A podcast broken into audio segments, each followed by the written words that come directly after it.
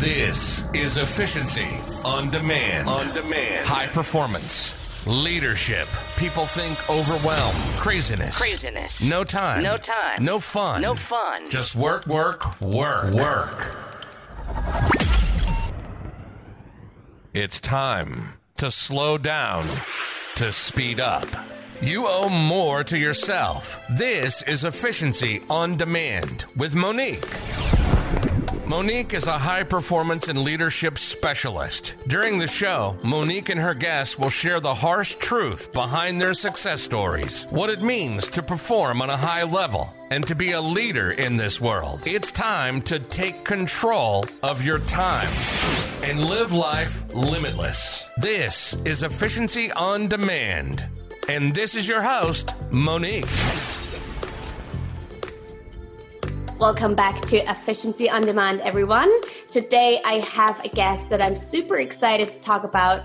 I got connected with him through a mutual friend, and I'm super, super excited to dive into his story, but I let him introduce himself to you guys. His name is Moshe Reuven Sharratsky, and I hope I got this right. I just practiced. But welcome to the show, Moshe, and thank you so much for having time for us today. Yeah, thanks for having me. And uh, yeah, you did great pronouncing it. It's a good job. I think that's kind of a theme at the beginning of my podcast with all the people from around the world. I'm like, did I say it correctly? That's funny. So Moshe, please tell us where you're from, what you're doing, and who you are. Yeah, so my name is Moshe. I'm from South Florida, Cooper City, Florida. It's the Hollywood area near uh, Fort Lauderdale, Fort Lauderdale suburbs. And uh, I'm now located in Morristown, New Jersey, uh, mm-hmm. suburban area in the, in the New Jersey area. And basically, I, I'm a serial entrepreneur. Uh, I've been involved in multiple companies, tech startups, marketing uh, companies, and having a marketing role in different tech startups and and uh, and whatnot, or a co-founder, founder role. And then I I also, I also am um, an artist. Uh, been uh, I was just recently offered a distribution deal with Universal Music Group, and uh, been basically working towards that. And and uh, I have a bit of an audience collectively, probably like one point three million throughout different platforms on social media. And I write and do you know different work representing Uh, big name brands, personal brands, and uh, have different opportunities to work as a, you know, in different startups um, as a executive as well. Amazing. That sounds, it sounds like you're definitely uh, busy. That's for sure. So, yeah, yeah, definitely a lot going on. Yeah, I definitely want to know. I want to dive into the artist part uh, at the beginning. So tell me a little bit about how did you get started and what type of music are you doing? Yeah, so I, to be honest, I started music a long time ago. I was probably in my early teens, you know, just messing around with friends, you know, with music, and also just personally being inspired by, you know, the ability to like express myself in writing and tell my story, you know, whether it's to myself or to others, you know, to help me to understand what I was going through at different times, or, you know, to maybe make things that were fun, and uh, just many different things, depending on what it was. It was just a way to express myself. And as I got older and older, it became more and more something that I took really seriously. You know, I had different opportunities uh, when I was in my teens, but I didn't really have a lot of time, resources to pursue it so heavily. So when I went to college, it kind of like went to the back burner um, a little bit.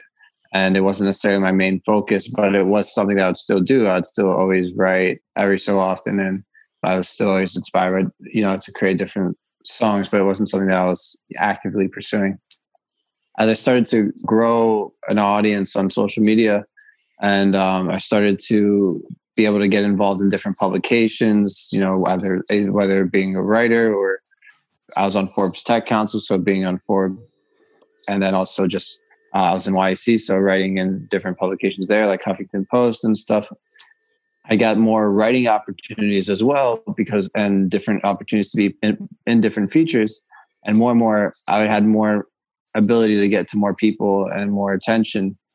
So this talent that I, you know, I believe is a talent that, you know, that I really worked hard at, it became more and more of something that I could pursue as well alongside my business endeavors and the different content that I'll post, you know, over the years, a uh, year ahead, the, the past couple of years.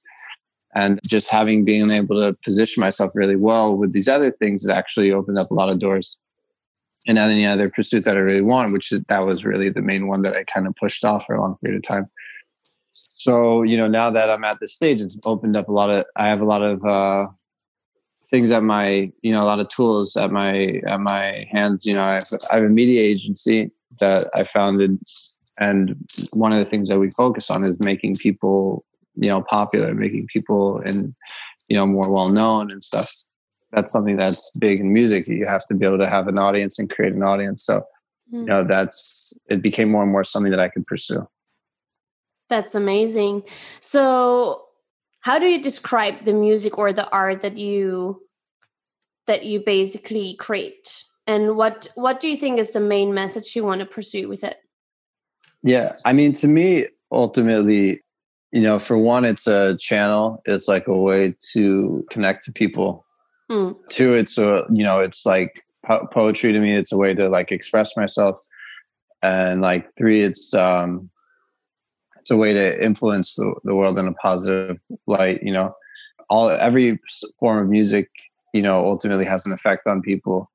Uh, it's one of the most powerful things. Music. It, you, when you hear music, it takes you into another world and. Uh, at the end of it, you're you're a bit changed in a certain way, and that's why it's also in the Jewish faith. It's very, you know, particular what you're supposed to listen to. I have like certain permissibilities from uh, from rabbis because I because I, I am an artist and I could make it could be an in, an income stream. They've always given me a permissibility, or it's called like a rov. He gave me a permissibility where I could learn and uh, listen to different musics that, you know, not be overly concerned about it, as long as it's for the sake of learning and pursuing my craft and being able to express myself in different ways, that'll bring better music. But in general, music takes you to a different place and it affects you. That's why we're so careful as, as Jews, for example. But I really believe in it. It could be used as a very positive tool. And there's many artists in the past that have done that, you know, like Bob Marley, or John Lennon, or, you know, a lot of different Elvis. Well, Elvis, not necessarily in a positive way, but everyone had their own way, you know, that they felt that they could change things in a certain way with it. And it's always been a tool. And I really see it that way. Yeah. So you just mentioned that you have obviously your talent that you use in very different ways. And one way is to also get audiences to listen to you, basically. So how do you think, do you have like any, I don't want to call it secrets because it's always like really weird to say like, this is the secret sauce, but do you have any like steps that if people want to get their audiences to listen more to them that they could use as well? Yeah. I mean, I, like I do suggest like being in touch with like, like some things make sense to, to find an agency, you know, I, it, it's hard for an artist, they, you know, these are one of the artists have limitations. And this is what kind of like held me back for many years of like full on p- pursuing it because I wanted to have the right thing set up for myself. And one of the limitations always when people are young, that's when they want to be an artist and they don't necessarily have money when they're young. They're living under their parents' roof and they still haven't graduated high school or whatever.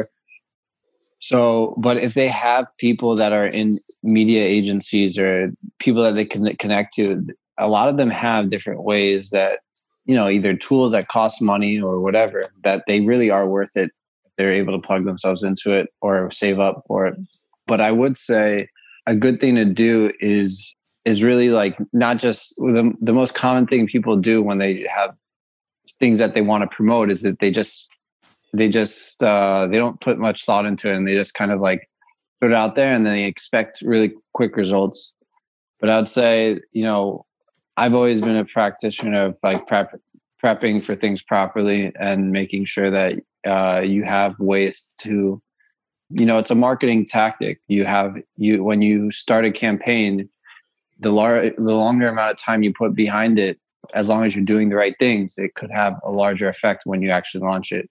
Every Kickstarter campaign, for example, because I started, one of the things I studied in, in my college and, and, and my, and, and, and, and being an entrepreneur is Kickstarters. Really, what's, what's the goal behind the Kickstarter? What's really what makes Kickstarter campaigns successful? Uh, t- like tons of work before they launch the campaign. Mm. But what do most people do? Most people just put a campaign up and they're like, after a few hours, they're like, why is no one giving me money for my Kickstarter campaign? But really, you know, I saw someone else, they have two million dollars. And for me, I don't have anything.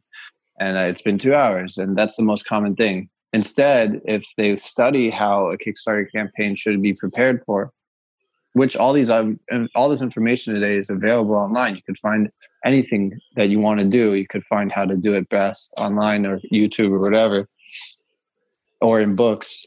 So if you really prepare with those different things and how the how-tos and then implement it, again, it's not going to necessarily be a hit right away, but at least you're practicing the right methods and you're finding, fine-tuning them, and then you're trying to figure out how to best do those things. And then another thing that, you know, I would apply from a startup perspective is testing. Mm. Every every uh, agency that I know uh, that I've heard of that helps artists, one of the things that they do is they test, and that's what you do in startup. You you don't just uh, release a, a product. You take a small group and you take it and you let people mess with it, and then you see how what they like, what they don't like, and you try to introduce it to more people. You do interviews with people. You do tons of different things beforehand, and uh, more and more you see what, you know. It's called product product market fit. You see the product market fit, and you you can fine tune things to fit your your your market, because ultimately, song music is just like any product. I mean, it, it's different in a sense. It's the soul expression and all those things, but you know, in a sense, you want to approach it a bit similarly to a startup, you know, that you want to be able to test and see what what uh, what people like and don't like. And, and not everyone's going to like your music. You know, that's also a key thing. So, you know, it is not necessarily foolproof, but at least the people that are supposed to like your music, you know, your type of genre should at least have some type of uh, input of what you could do better and stuff. Yeah. That's very interesting. And I think there is probably a lot of things that you were able to implement from one of the areas you're working, like in the tech companies, for example, and also with your music. Was there a lot of overlapping, or was it rather that you saw like, okay, there's these methods work for the marketing writing that I do for the tech companies, so I can implement it as well and adopt it for my music career? Yeah, I mean, there's a lot of overlapping just in like every, I think in every endeavor, like, I mean, I've learned from everything that I've, I've pursued or I've been involved in. I've found different things that work. And, you know, one of the things that I would say is positioning is a, is a key thing. And, you know, the bet when you, when you, before you launch stuff, you have a lot of opportunities to position yourself to launch something the proper way. And that, and the way you say, you know, it's a, It's a Jewish like uh, proverb type thing that the way you, you know, like one of the first days of rest, it says the way that you set yourself up will be how the rest of the year is. Like, in a sense, it's a lot of the ways that, you know, every endeavor is the way you set it up is the way that you're, it's what you're going to have to deal with. So, you know, a lot of people want to rush things, and it's most common too. And, you know, circumstances make people want to just wing things, but the best that we could do, it, you know, is is is all that we should try to do as far as like setting things up the best that we can, which is positioning. Uh, positioning is a big key in, in every endeavor, I think, when you start. Right. So how do you take, or where, better said, where do you take your inspiration from? So I guess it's probably a lot of things that you experienced for yourself. And I know that we have actually one thing in common that not many people have experienced. So maybe we can dive a little bit more into that. So there was one life experience that really changed the whole direction of how you see life and how you experience everything. Um, tell me about that. Yeah, yeah. So, I mean, I, you know, it's not something I, I'm always open about, but, you know, it's definitely is something that was very, uh, you know, changed the trajectory of things for me. When I was in high school and when I was in middle school, you know, I, more and more I got into like the uh, enjoy life atmosphere of, you know, being a high school kid. And with that, get you get in trouble sometimes. You do things that you shouldn't be doing, and uh, you find yourself as you ne- you ne- shouldn't necessarily when you have that type of mentality towards life. So, you know, I mean, I did have an experience when I was in high school that really changed things where, you know, I was I was partying, and basically I had some type of, uh, uh, I don't know, you know, people were trying different things basically, and didn't necessarily go so well for me. I I had some type of bad, I don't know, either bad trip or bad thing. And basically for me, it was like I, I like experienced like some type of form of like a, for me, it was like a near death, set, you know, experience, so to speak. You know, whether it was or wasn't, I have no idea. It's no, no one to really tell, but it was what I experienced at the end of the day. And it, having that experience at that young of an age, I mean, I wouldn't suggest that at all, but it didn't necessarily wake me up uh, from where, I mean, just in general, when you grow up in life, you just go with where you, you know, where this culture brings you, where your background brings you. You don't necessarily question anything from the beginning of life till, especially when you're in your teenage years, unless you're just a very questioning type of person, which you question everything. Well, there are people like that. But, you know, it's not the majority. And most people just continue with the ideals and the morals and the values that they grew up with. And that can continue their whole life. But, you know, there's, you know, when people have like an experience like that, they could, you know, it could, it could potentially make you re- rethink about, you know, what it is that you're doing here in life. What are you here to do in life? How, how are things going so far? If I were to leave the earth today, God forbid, how, what did I really do in the world? Why did I really, how did I, what was my existence causing in the world and the people around me? And, you know, just the atmosphere that I set off. And I didn't find myself to be the best influence necessarily, not necessarily intentionally, just because I was part of that world. I was just part of the world that wasn't necessarily, and I didn't like seeing friends and different people go from, you know, being good kids to being set up in a bad situation in life, because just being part of the day-to-day culture and not necessarily just being blown from the wind, you know? And um, for me, a big change for me was that I wanted to be someone that uh, in the world that had a positive influence on people that he met, uh, you know, and that led people in a better direction than a than worse one, because I was here, because I was here. And that, you know, made the world a better place instead of a worse one, God forbid, you know, that because because of my existence. And that channeled itself in many different ways, you know. And also I wanted to make sure that the things I care about, I really did well, whether that's family, my values, beliefs, whatever, you know. And that led me on a journey of finding myself, figuring out what it is that I believe, what it is that I think I'm supposed to be doing, you know, who I am. You know, it led me into my Judaism, you know, which it, it did not do that at first, but over time, because I had so many questions, I wanted to figure out what I believe as far as what's, you know, what is really, is there God? What is this? If so, what does God want from us?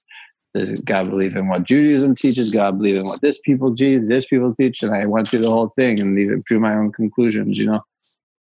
So it opened up a lot of doors for me to have such an experience, because otherwise I just would have been, you know, continuing that for, I don't know, just like everyone else would go through your college years, you're partying, you just, okay, you just get a job, you work the nine to five, you do everything normal, standard, whatever.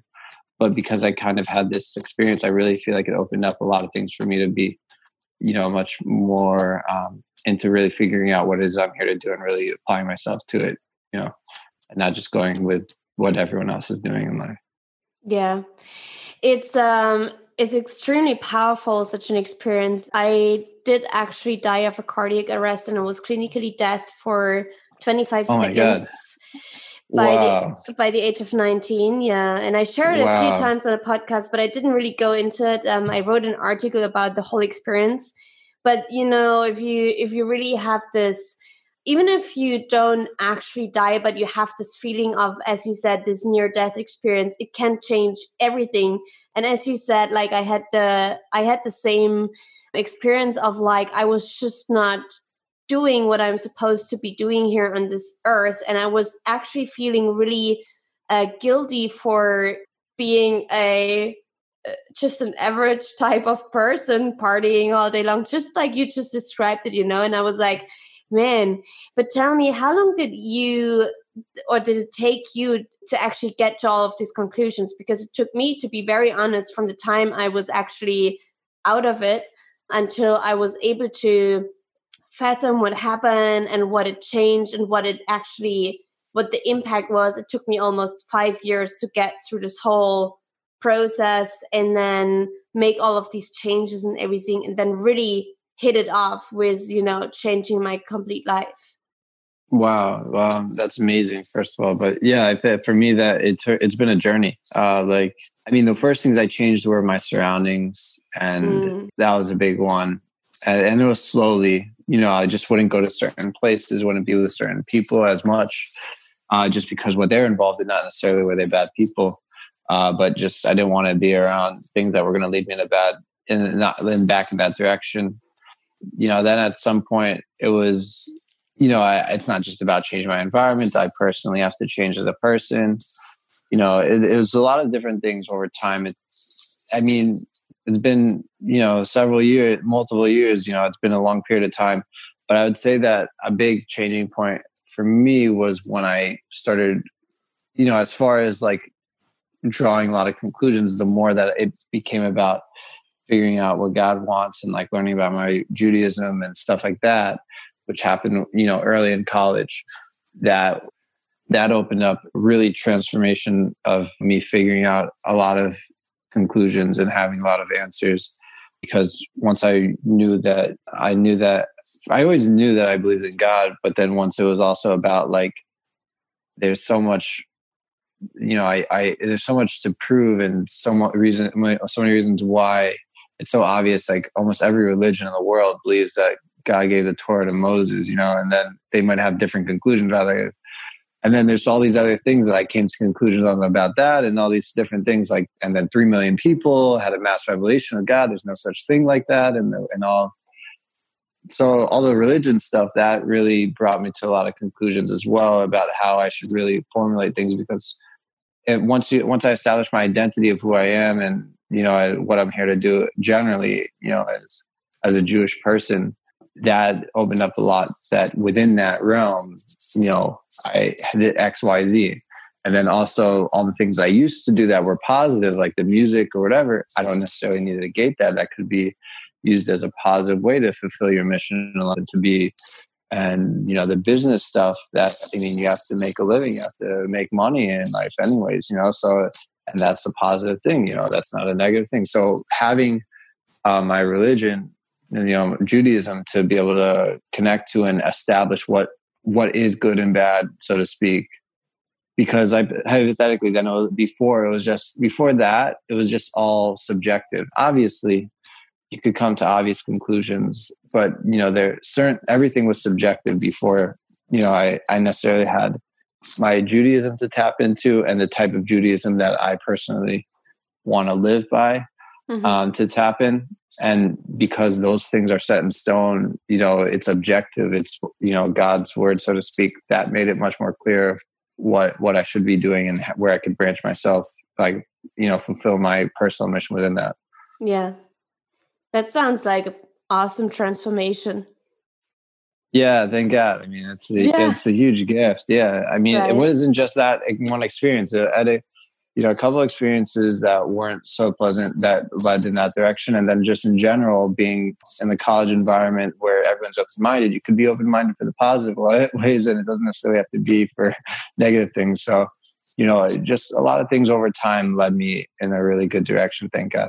Yeah. Did you get a lot of pushback when you were like in your transformation and you said, well, suddenly for, for other people maybe would be like, oh, so this is the person who I am now and I identify as Jewish and this is like just who I am, you know, get along with it. But yeah. I can I can imagine that there are a lot of people, which is probably a natural yeah. self-selection anyways, but that there are a lot of people that would push back, you know? Yeah, a ton of pushback. I had a ton of pushback, and I'd imagine any person that's trying to, in a sense, is going against the grain, trying to be you and fulfill your personal mission in life and figure out what you're supposed to do in life, you're going against the grain automatically. Is that saying I'm not doing what everyone else is doing? I'm not going to just try to fit in and try to be like everyone else and try to, you know, do the cool things and stuff like that. I'm trying to figure out who I am, what I'm here to do, and do that every day. And I might be really busy, and, you know, it might mean that I'm not doing all the things that I would be doing otherwise that all my friends are doing or whatever. You're going to get pushback, absolutely, if you try to do a path like that. And, you know, one of the things that my rabbi uh, said at my, you know, yeah, so my rabbi basically said that he, there's a certain parable of, you know, I think it's a salmon that swims upstream. There's a, uh, is it the salmon streams upstream yeah. or some sort yeah. of fish? Yeah. I think One it's salmon streams up. Yeah. It goes, it streams, it swims upstream, and it, it has all these, it has everything going against it, but it's so determined that it, like, this is the path that it's supposed to go. It can have this thing go happen. Either, no matter which way it gets pushed, it keeps going upstream to where it, it knows its destination is. And ultimately, you know, that's how a person should be. If you if you if you have a destination, you have a, a mission in life, you have things that you're here to do, and the person you're here to be, you have to be like that. You have to continuously go in that direction, even with all the stuff pushing against you. Because what else are you here to do? You're here to go to the other direction? No, you're not. You're like, that's not your destination. That's not who you are. That's not what you're here to do. That's just going to be completely contrary, waste of time, waste of energy, waste of life. And, you know, at the end of it, you know, you, you could enjoy all the things, but, you know, enjoyment's only there for the second that it's there, you know, and after that, what are you left with, you know? And you are, you're going to want your life to be that you live as you. And ultimately, I think that's what's opened up a lot of doors in every other aspect of my life. And, mm. and you know, any other success that I've had is really, I think, been branched off from that, because otherwise, I think, it would just be the status quo. You know, I'd just be doing what the status quo is.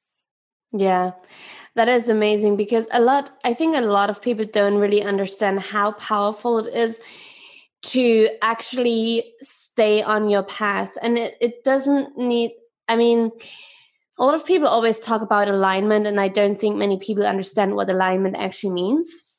But if they would just understand that they have this one thing that they need to do in their life, you can call it whatever you want, purpose, bring out your message, you know, have a goal, whatever it is.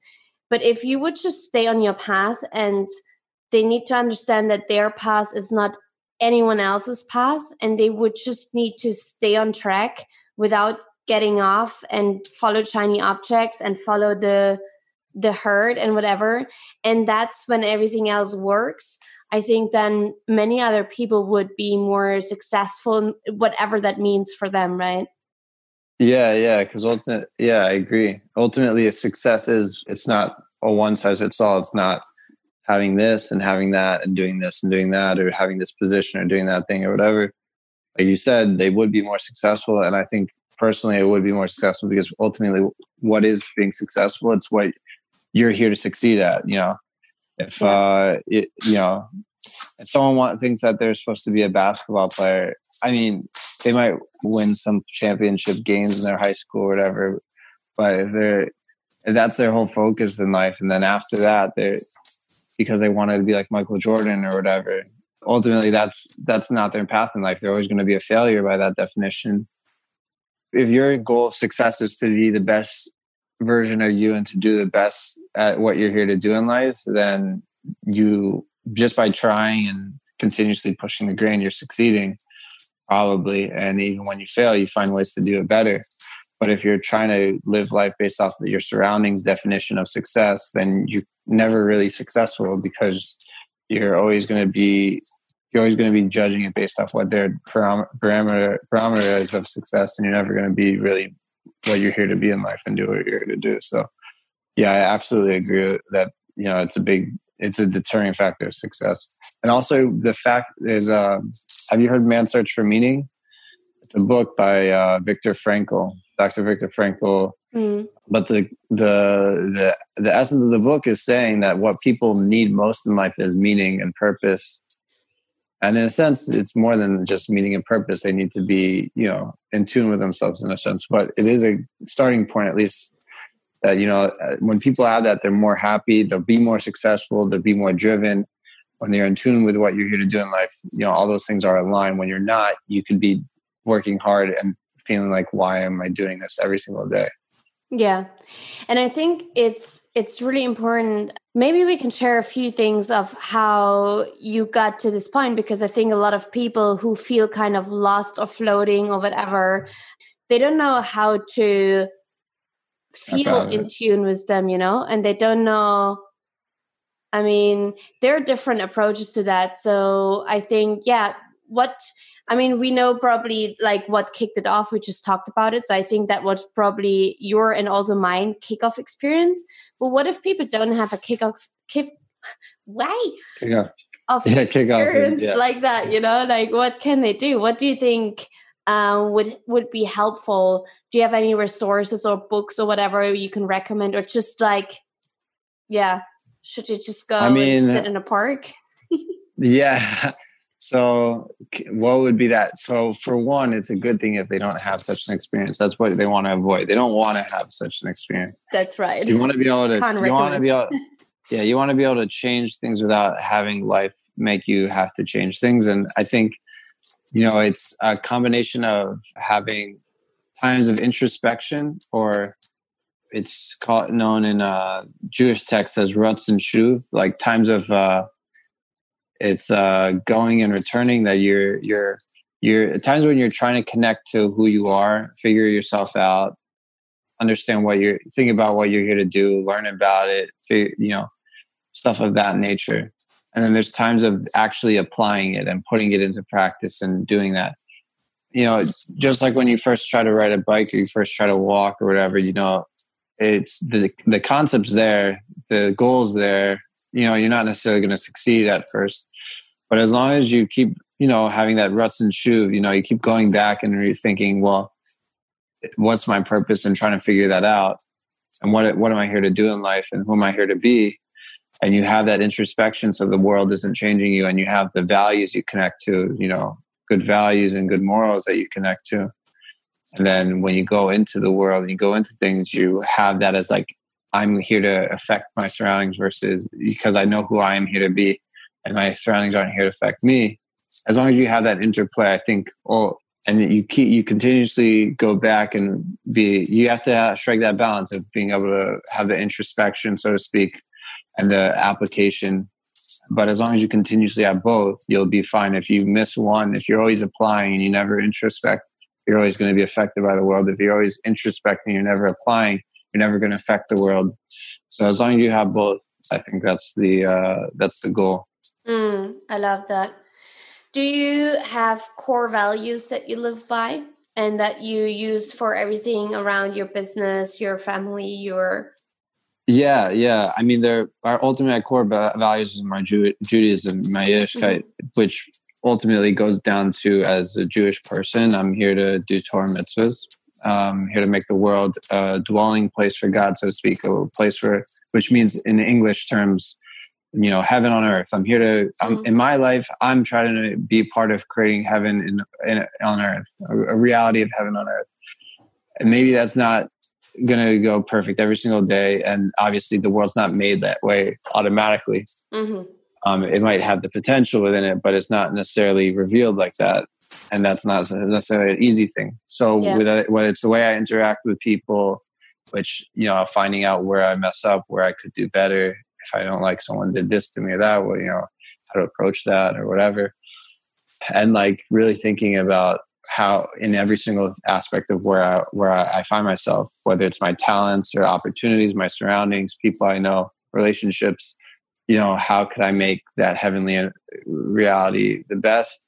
As long as I'm doing that, then I'm doing things right, you know, and that's kind of like a core value for me, but it's not necessarily the easiest thing for sure. Mm-hmm. And it's easy to forget that. It's easy to not have that, that introspection time, and you should be so busy that you forget that that's what you're here to do. But that's, that's a core value for me. Mm, I love that. What do you think has been so far your biggest success? Hmm, that's hard for me to know. I don't really know. I don't know. I mean, I really personally? feel... I think just being in tune with this reality is my biggest success, being in tune with who I am. Mm-hmm. I think, and, and striving for that. the fact that I've been working towards it and working on it for a long period of time, and that I've been doing a pretty good job, I think. And there's probably areas that I could improve, and there's probably times where I don't do so well. I think those are my, that's my biggest, and that's always, that's, and I, and I always want to be that, that to be what I judge things off of, because everything else is based off fleeting things and, you know, subjective, subjectivity, and they could always, one day you feel like you did it the other way. But as long as you're in tune with who you are and you're doing that, you can't ever feel down about things, you know? Yeah. I love that. So right now in this world, we're in a pretty turbulent kind of shift. Yeah. How how do you use your talents and your music to bring a piece of heaven to earth in this?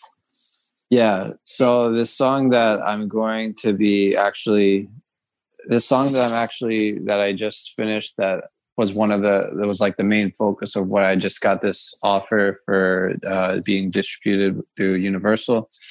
It's, I mean, I think that's one example of it. It's basically like there to, it, the concept behind it is that you're not alone. Like you, you know, people have different things that make them feel like their surroundings aren't for them. People mm-hmm. messing with them, their heads, people making fun of them, people this, people that, bullying, this, that.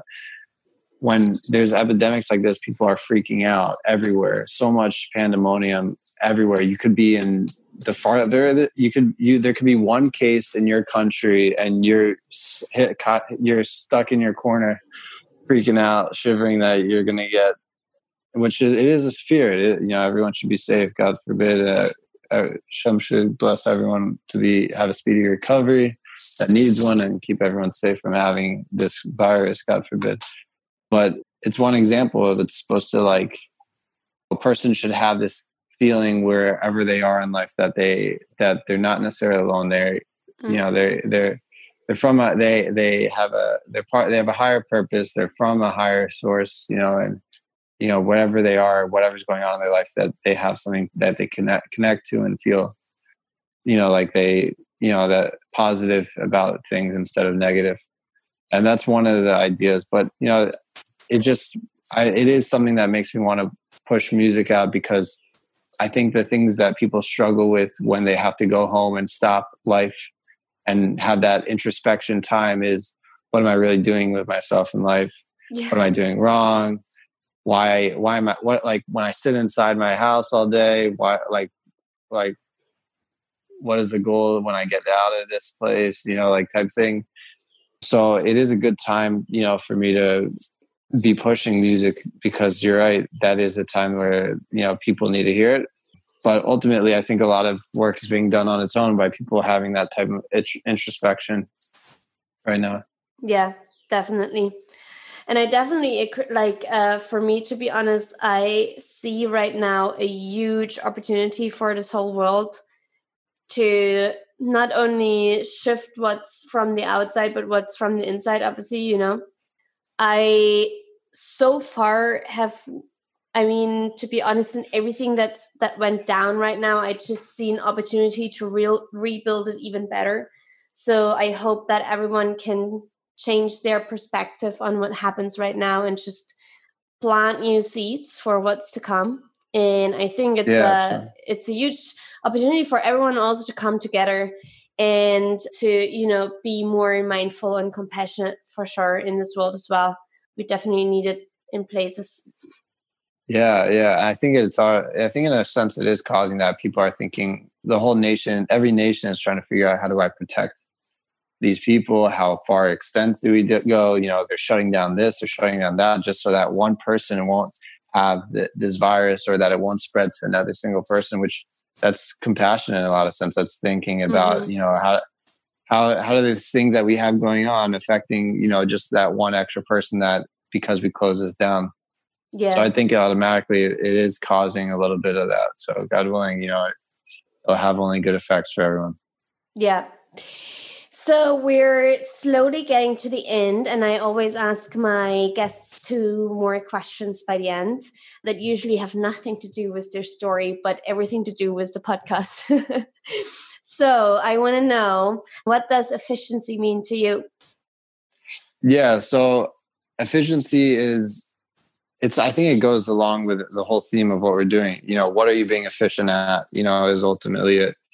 A lot of the things I've learned as an entrepreneur is that I could, I could just succeed at one thing throughout the day and it could change everything else. And that's really just a matter of doing the right things in any endeavor. I think efficiency is doing the right things for you, not just your endeavors, you know. Uh, that's a wholesome thing that it includes your every aspect of your life, your relationships. You know, what am I supposed to be doing here, there, that? Everyone can improve on the common things, you know, like the common things of efficiency. There's thing, areas where I know I need to improve. There's areas that I know that this week I didn't do so well in this area, this week I didn't do so well with this. And those are standard. But as long as you're doing the things that are with, in tune with who you are and what you're here to do. And I don't mean that people should drop their jobs and just say, oh, I'm just going to spend all day inside and, and, you know, figure out myself. But, you know, as long as like they take those times that they're supposed to be focused on those things outside their jobs, for example, you know, they spend the proper quality time with their family and whatever, do everything's within its time. Do the efficiency to me is doing what you're supposed to be doing at the time you're supposed to be doing it. And uh, we might not be perfect at it. You know, we'll never be, but you could always stop and ask yourself, is right now what I'm supposed to be doing? Is this what I'm doing? Is, am I doing what I'm supposed to be doing right now? And I can fix that. I can change that if I'm not doing it right. I love that. Yeah, totally agree. I also love how every of my guests has a very different definition of efficiency. That's so awesome. I love it. I'd imagine. Yeah. So next question is then, if uh, looking back now, you had to start over again, but you had all of the knowledge that you already have, which of the three things would you consistently do over and over again to get back to success, happiness, contentment, whatever it is for you? One thing that comes to mind is I would just try stuff. If you have more time, you know, if you just were willing to just try and experiment with things that that you think are in tune with what you're supposed to be doing or something that you really believe in, just keep trying. You gain so much data, you know, to on the on, on things when you try it, you know, so I'd say trying things a lot more, not so attached to the end result of it, you know, just kind mm-hmm. of like so that I could get the data and do it better or adjust or pivot. Um, another thing would be, I mean, uh, you know, I think one thing that I do care a lot about now that when I was younger, I didn't necessarily prioritize as much as I should is, and not saying that I was bad at it completely, but I could always do it better and everyone could always do better is but time and quality time and relationships with your family to not necessarily, you know, ever take for granted time and, and, and someone's presence day to day being around you. That's your family members. You know, you should always try to improve and, and make those the best out of your relationships with family. And uh, I think most teenagers, you know, kind of, you know, have this phase where they kind of negate that to a certain extent. Mm. And then the third thing would be um, introspection about God and what I'm here to do in life. You know, I think that's something that really changes things for people. Instead of thinking about, people are always, it's a consumer world. People are always thinking, my needs, what am I, what is, what, what, what do, what can I buy next? What can I have for me next? Me, me, me, you know. When you think of that, you're created from something, meaning that you have a purpose. Something created you for a purpose. It's more about what are you needed for. Um, it's a famous uh, Hasidic saying. You know, someone was writing to the uh, Rebbe that, like, and the Rebbe wrote back, it seems that you know a lot about your needs, but you're not necessarily asking at all about what you're needed for. It's a famous Hasidic saying. So mm. I think thinking more in those terms day to day, you know, could change people's approach to their lives, you know, especially in a consumer world where we're always about consuming yeah. things. Yeah. Those are three very solid and amazing facts, uh, indeed, uh, that I think everyone should be taking to heart for sure. That'd be great. Uh, I think yeah. it'd be a better world. Moshe, thank you so much for having the time for us today, being on the podcast today. It was such a pleasure to talk to you and share a bit of Likewise. The story. Thank you. Um, please let everyone know where they can find you and what they can find there. I would mainly search for me on Instagram. You know, I think there's a little bit of break that I'm going through for the next month or two, but through over Instagram throughout the next year, you'll see everything. At, at some point when I start posting, you'll see everything and it's, you know, in its full glory, so to speak. Oh, th- if I'm doing up to this, you'll see that. If I'm up to that, you'll see that. So I think it's a good landing page for everything else. Amazing. And everyone, you know where to find it. It's going to be uh, linked below in the show notes. So scroll down, or wherever you are on whatever app you're listening to us, scroll down, follow Moshe, so you will not miss out on his heaven on earth artists, artistry, music, whatever it is, um, the piece yeah, of heaven like he's it. bringing to us. Uh, yeah, God willing. Thank you. That's an awesome way to put it. Yeah. Thank you, Thank so, you so much. much for having me. All right. My my absolute pleasure. All right. You've been listening to Efficiency on Demand. On Demand. We hope you've learned that you too can unlock your ultimate potential, how to control your time, create some clarity in your crazy life, and how to live life limitless. If you haven't already, make sure to subscribe to the podcast and please follow on Instagram at the Monique Lindner. We'll see you next time on Efficiency on Demand with Monique. Remember to slow down to speed up.